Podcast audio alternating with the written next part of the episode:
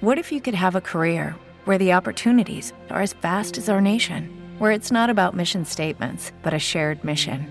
At U.S. Customs and Border Protection, we go beyond to protect more than borders from ship to shore, air to ground, cities to local communities. CBP agents and officers are keeping people safe. Join U.S. Customs and Border Protection and go beyond for something far greater than yourself. Learn more at cbp.gov/careers.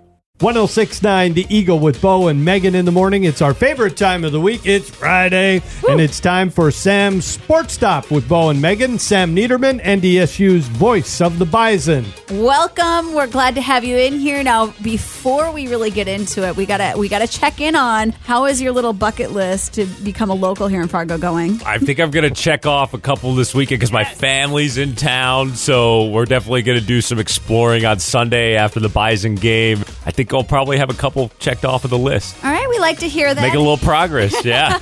and since you're new, we want to get to know him a little bit more, don't we, Bo? Sam, what was your first job and how old were you? First job, I was.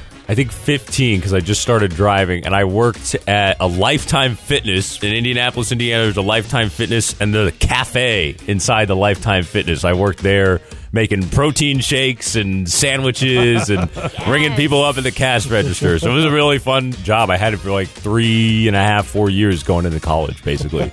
Yeah. All right, let's get to know you a little deeper. What is one of your pet peeves, Sam? I'd say one of my biggest ones is when people don't capitalize names or eyes. Eyes in particular. If you don't capitalize eyes, I just don't like that. Over text, particularly. So lazy spellers is what you're saying. Yeah, and bad grammar, I Yeah. guess. Call me old school, but No, that's okay, Bo. Remember that. I ain't going to forget it. Nope.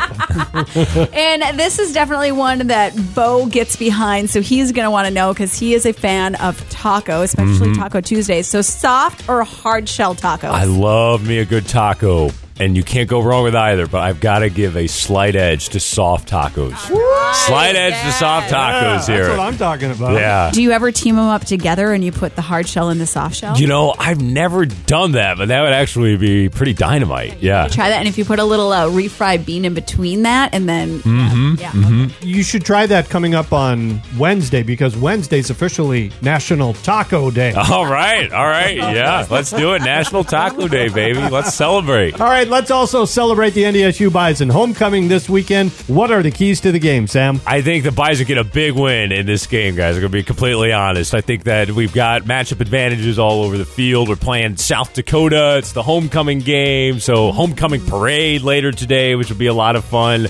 That's on campus. So, there's going to be a lot of spirit. It's a gold out for those who are coming to the game. So, make sure you wear your gold or yellow. Support the Bison inside the Fargo Dome. I think it'll be a good game. I think as long as NDSU doesn't beat themselves, should be in good shape. And, and Bison should go to 4 0 on the season. Sounds good. He's Sam Neidermann, NDSU's voice of the Bison. Thank you, Sam. Thank you, Bo and Megan. Go Bison.